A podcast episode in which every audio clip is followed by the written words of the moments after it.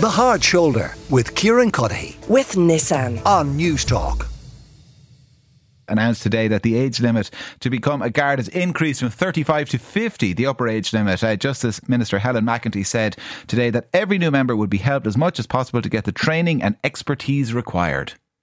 It's something that has been brought to my attention by colleagues as well, where they have uh, people over the age of 35 looking to join. So I do think there are a cohort of people that want to join, but I do acknowledge uh, that where people are older and have those financial commitments, we need to support them in the best way possible, and that's why there has been an increase in the training allowance. So instead of getting 183 euro, members will now get 305 euro per week.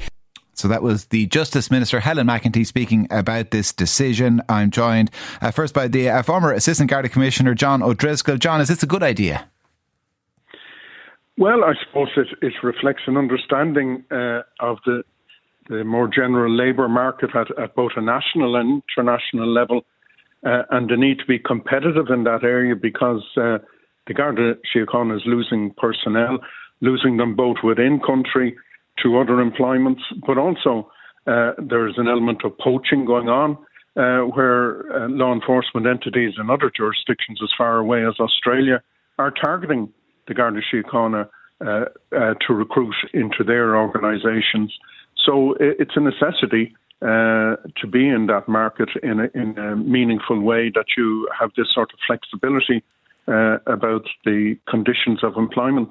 So, who do you suspect are the, the kind of the target audience, the target market for this? Is it like anybody over 50 or is it people who are over 50 or maybe, you know, uh, coming from a, a, a, career in the defence forces or in security? What do you suspect? Or perhaps a career in policing. Uh, and perhaps we could reverse the trend whereby we might recruit people from Australia uh, and elsewhere. And indeed, we could recruit people who have left the Garda Síochána maybe 10, 20 years ago to join police forces elsewhere and to come back here. Uh, in fact, in, in particular police forces in Australia, I think in Victoria, for example, uh, the recruitment age is up to 55 years. So again, it reflects uh, where, a situation where if you, if you don't recognise that you're in competition uh, to recruit and if you're not flexible, you're not going to uh, uh, increase your numbers. Um, we've uh, f- seen people, uh, well, before I retired, uh, just about a year and a half ago, uh, this phenomenon of resignation from the organisation. was becoming more popular. We were used to people retiring early; they could retire at 50 years of age with a pension.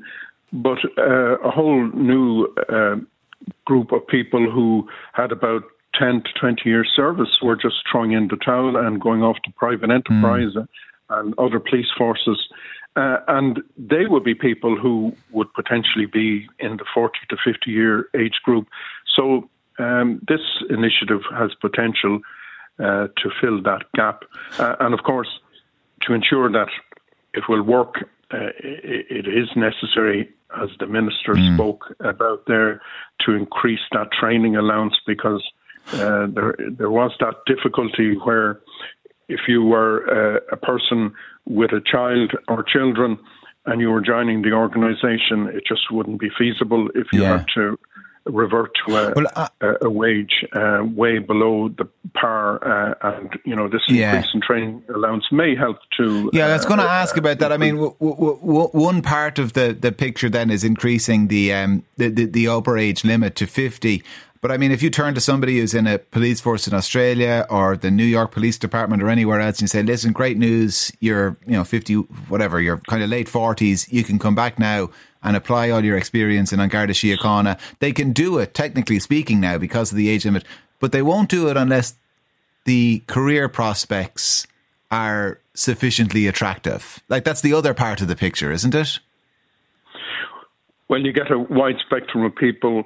Uh, some who just want uh, a change of scenery, change of employment, uh, and change of direction in that regard, and are uh, you know are quite happy to join the organisation uh, as a, a, different form of employment. Uh, you know, you could get, for example, I'm aware of, of one member of my staff uh, while I was uh, serving who's now teaching in a local school. So, uh, you know, that works in reverse also. You may have people who are in teaching for many years who may decide, you mm. know, I've enough of this. I'd like a change uh, in career path.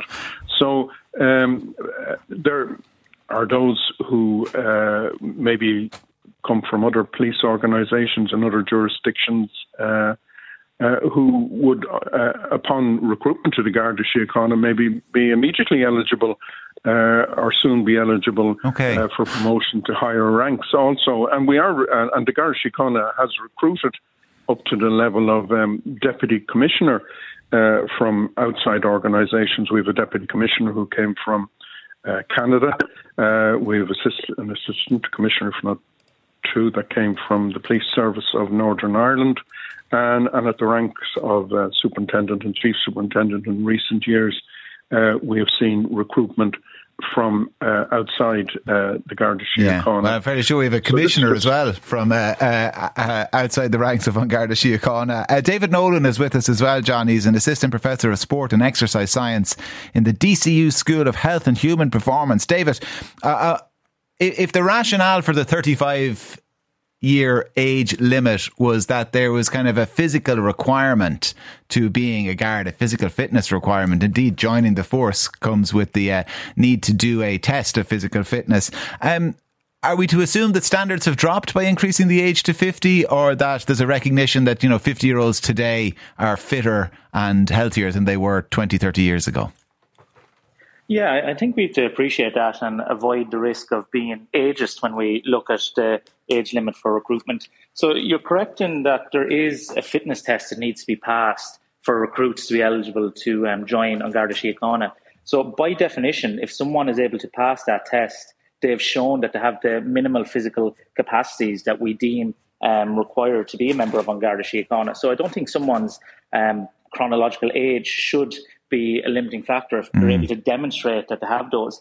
But is is the worry? I wonder is the worry, David, uh, was the worry in the past? It's not your physical fitness the day you join, because as you say quite rightly, well, if you can pass the test, it doesn't matter what age you are. It's rather the recognition that a a thirty year old in fifteen years will still be in fairly good nick. A 50 year old in 15 years is at retirement age. And not, again, not to be ageist, there's healthy 65 year olds, but they're less likely to be fit and healthy than a 45 year old.